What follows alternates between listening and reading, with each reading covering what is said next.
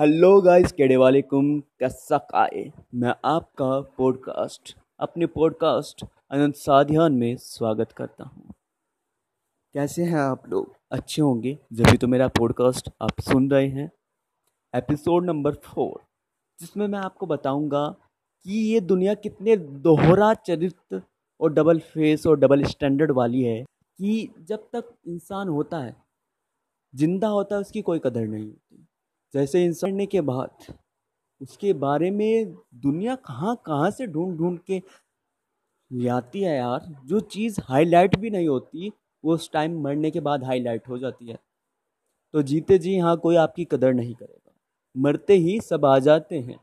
दो लाइन में कहना चाहूँगा, सुशांत सिंह राजपूत जी के लिए, कि जीते जी, यहाँ कोई कदर नहीं करता, मरते ही सब आ जाते हैं।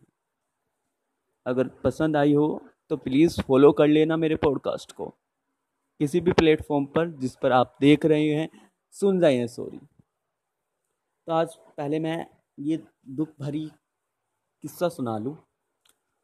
तो गाइस सुशांत सिंह राजपूत को कितने लोग फॉलो करते थे? कितने लोग उनकी मूवी देखते थे? उनकी पाँच या छः मैक्सिमम मूवी आई हैं। उनमें से उनकी एम एस धोनी और Chhichhore. M S Dhoni super hit रही। और छिचोरे मीडियम हिट रही। तो ये लोग जो आज इतना सपोर्ट कर रहे हैं ये जनता, हमारे पंटर लोग कहाँ थी? क्यों नहीं थिएटर में जाकर इनको देखने जाती थी? अगर तुम देखते तो वह बंदा चाहे हज़ार जगह से उसे फ़िल्म के ऑफ़र छीन ले जाते, लेकिन उसे सुकून रहता कि हाँ मेरी जनता है मेरे साथ। मेरे व्यूवर्स इतने हैं कि मैं साल में एक फ़िल्म करूँ तो वो सुपर डुपर हिट होनी है। ठीक है?